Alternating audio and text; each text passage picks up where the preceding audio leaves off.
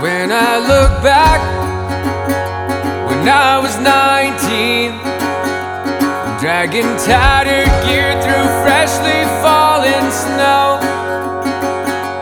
I just wish then someone had stopped me and told me, son, this is as far as you will go.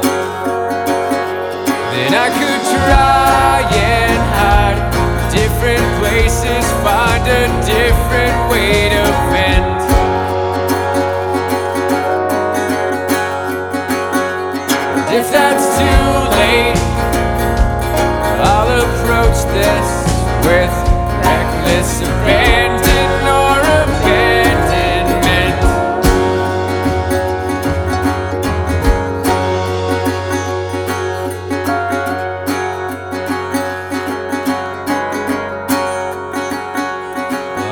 those nights in basement bars where I pretended there was just no way but up.